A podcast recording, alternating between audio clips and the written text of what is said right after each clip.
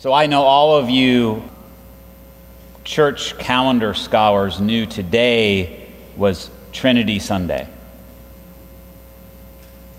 I mean, if you, if you didn't notice, there's a bit of a theme going on in the, in, in the words we've been saying, in the words we've been singing. A lot of talk about the Holy Spirit and about three in one and one in three. And I think that this is something that, I mean, it's, it's so crucial, I think, in our time because within different denominations, different parts of the Trinity get emphasized. Like Pentecostals emphasize the Holy Spirit, right? The movement of the Spirit, speaking in tongues, those kinds of things. That very much the movement of the Spirit, the, the Spirit is very akin to them. The, uh, the big split between the Eastern and the Western church was over the Holy Spirit. That's why you'll see that, like Eastern Orthodox and all that, are the way that they understand the Spirit is much closer to what we would think of as Pente- Pentecostals than it is to the Western church. It's fascinating to see how that played out.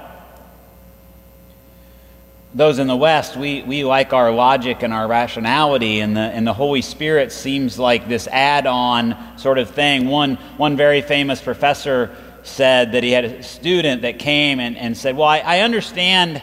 I understand God the Father because I have a father, and I understand God the Son, I'm a son. And but you know, the the Holy Spirit is sort of this, you know, aquamarine amorphous blob.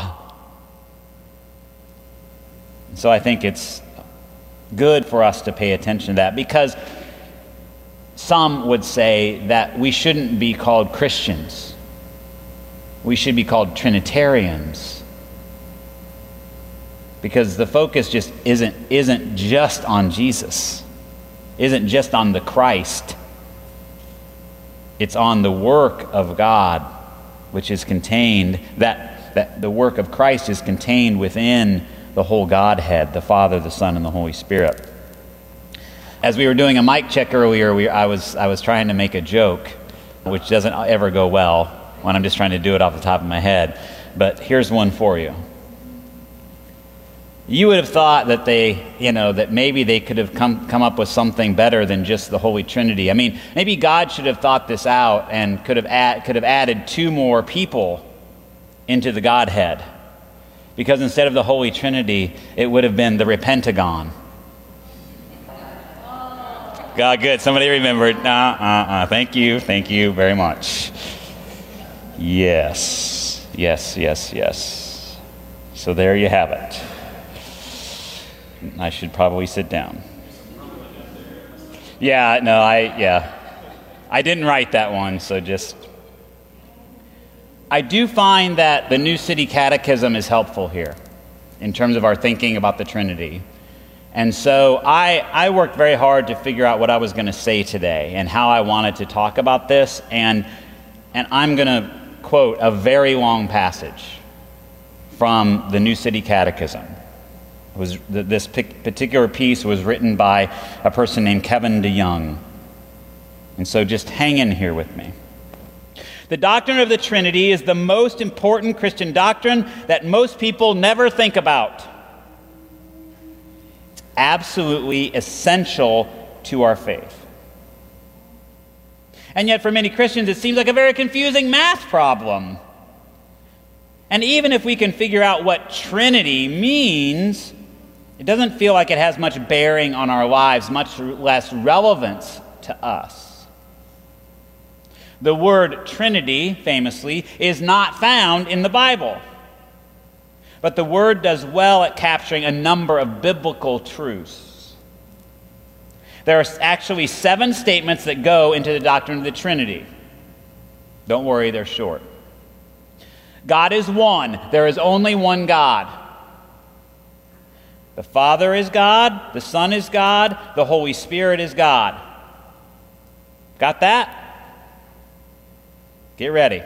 The Father is not the Son, the Son is not the Spirit, and the Spirit is not the Father. Easy peasy, lemon squeezy.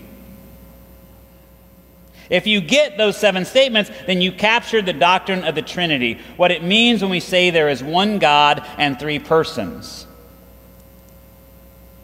Little side note here, not quoting now. A lot of folks who hear about the Trinity and then hear that we say we're monotheists get very confused.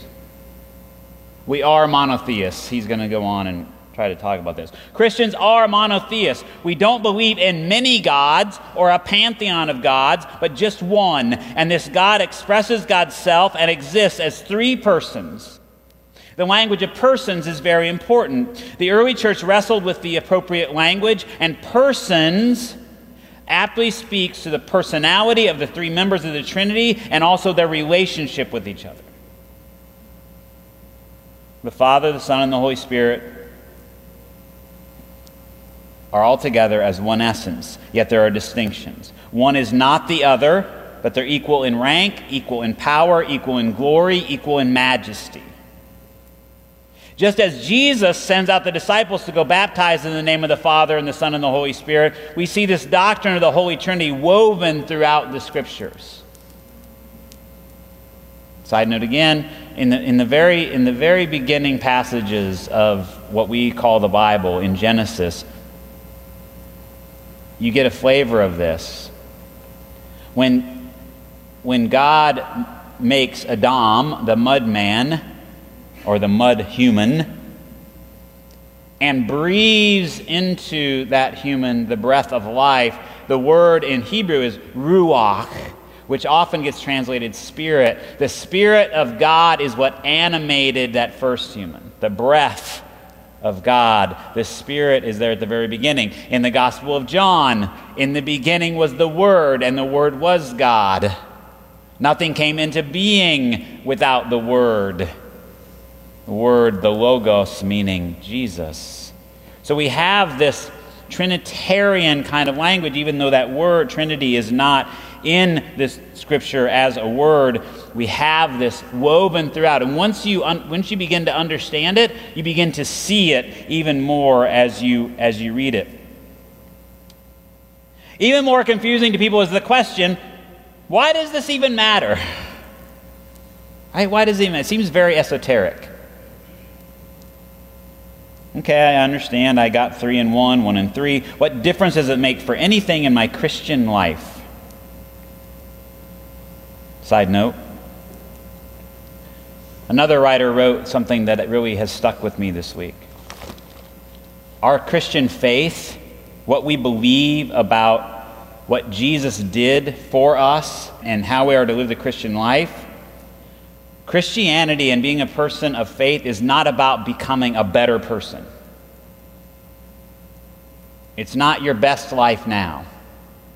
It's about living the new life that we've been given in Christ. There's a big difference. I just wanted to leave that for you to, to chew on a little bit because I've been chewing on that a lot this week because I've spent a lot of time in my life trying to become a better person.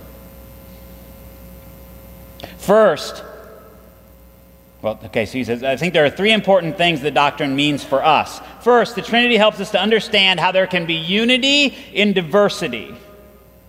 Wow, how important is that in our time? The Trinity helps us understand how there can be unity and diversity. This is one of the most pressing questions in our world. Some folks focus almost exclusively on diversity and the fact that people are so different. They don't see any common ground. Others want to press for complete uniformity in thought, in government, expression.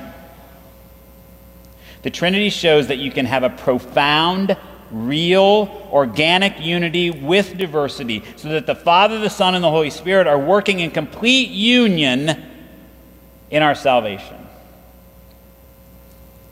The Father appoints, the Son accomplishes, the Spirit applies. We encounter God as fully God in the Father, in the Son, and in the Holy Spirit, and yet their divine work is neither interchangeable nor redundant. Second, when you have a triune God, and here's the point I was trying to make in the children's message you have the eternality of love. Love has existed from all time. If you have a God who is not three persons, that God has to create a being to love, to be an expression of that God's love. The Father, Son, and Holy Spirit existing in eternity have always had this relationship of love. So love is not a created thing. God didn't have to go outside of God's self to love. Love is eternal. And when you have a triune God, you have fully this God who is love. Side note this God who was love and who had love completely and fully inside of the Godhead, inside of that relationship, chose to create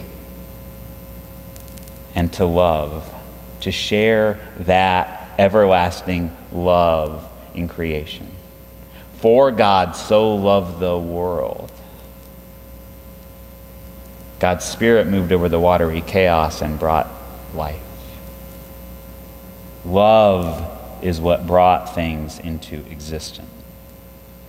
Finally, according to this writer, and most importantly, according to this writer, the doctrine of the Trinity is crucial for the Christian because there is nothing more important in all the world than knowing God. That was another point that I was sort of sliding in the side door with the children's message.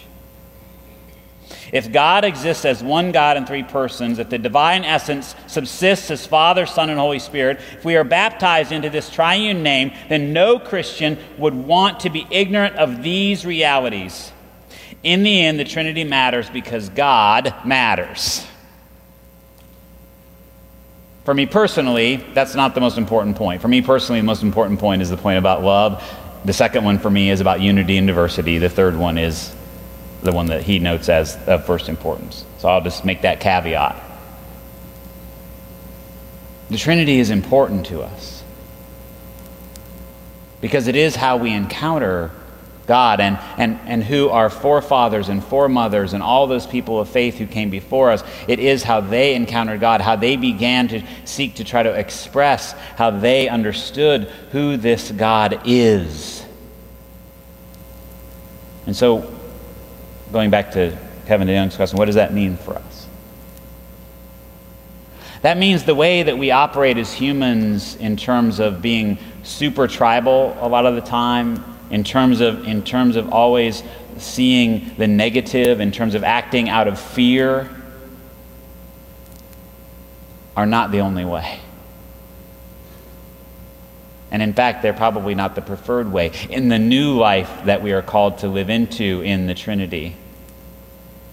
We are called to seek that unity in diversity, to see the beauty of all things and all people, and to seek to create some sort of unity as we move forward together, even in the midst of chaos and confusion and those who would divide us.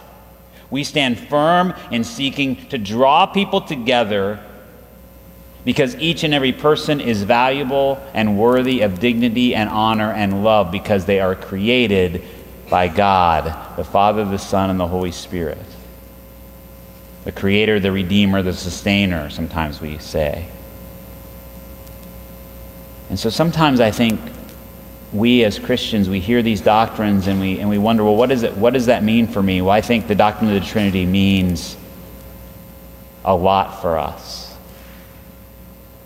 And so maybe I've created some words around the Holy Spirit that are helpful today, and maybe I've created other confusions. Good. Let us seek to know God more fully and more deeply, and let us seek to live this new life that God has given us through His Son, so that we might show forth His love. Amen.